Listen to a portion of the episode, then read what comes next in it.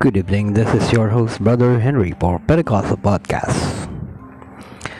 And tonight, our topic is all about the Apostolic Gospel, a definition of the Apostolic Gospel. And to start with our topic, let's all pray. Lord, we thank you, we magnify you, good Lord, that you bless this topic for tonight, that your anointing be with us.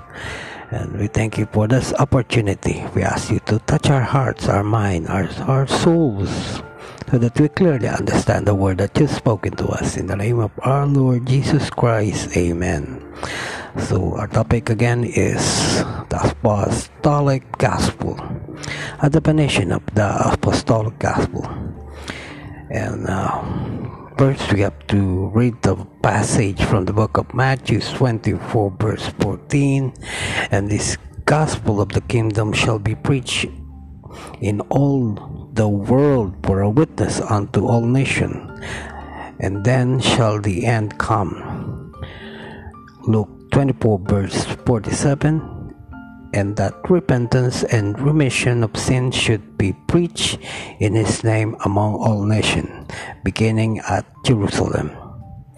Acts 2 verse 42 and they continue steadfastly in the apostles' doctrine and fellowship. The gospel is a good news of salvation. The word apostolic simply refers to the apostles Therefore, the term apostolic gospel means the good news of salvation which the apostles preach. In Matthew 24, verse 14, Jesus spoke of his this gospel of the kingdom which shall be preached in all the world again. He said that repentance and remission of sins should be preached in his name among all nations we may conclude the gospel of the kingdom is the message of repentance and remission of sins, which must be preached in the name of Jesus. This is the message that the apostles preach, and therefore it is the apostolic gospel. The keys to the kingdom. I'm going to read the passage from the book of Matthew 16, verse 19 and I will give unto thee the key of the kingdom of the heaven. And whatsoever thou shalt bind on earth shall be bound in heaven, and whatsoever thou shalt loose on earth shall be loosed in heaven.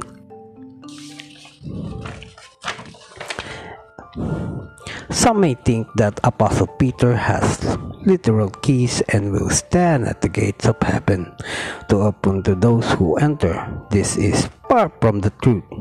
The keys spoken of here are gospel keys. To Peter was committed the trust of preaching the gospel which took unlocked the door of salvation to the unsaved. He used these keys upon three occasions. Number one, to the Jews, Acts 2 verse 38 to the Samaritans, Acts 8 verse 14 up to 17. Number 3 to the Gentiles, Acts 10. Since the Apostle Peter had the gospel keys, which would unlock the door of salvation to the Jews, Samaritans, and Gentiles, we should study closely to the message that he preached.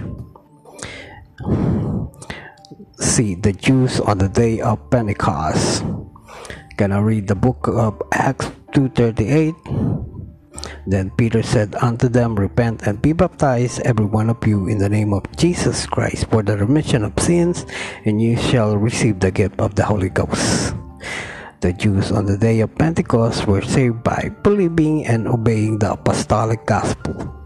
In order for Jesus to provide salvation, it was necessary for him Number one, to die. Number two, be buried. And number three, to rise again. Their burial and resurrection were essential in providing salvation. That burial and resurrection are also essential in the receiving of salvation. In order to be saved, we must be identified with Christ in that burial and resurrection. This is exactly what the message which Peter preached on the day of Pentecost brought forth. Burial, water baptism in Jesus' name, resurrection, baptism of the Holy Ghost. In Acts 2.38, the Apostle Peter turned the key and opened the door of salvation to the Jews, and 3,000 souls were saved. This is still the message that saves today. The Samaritan.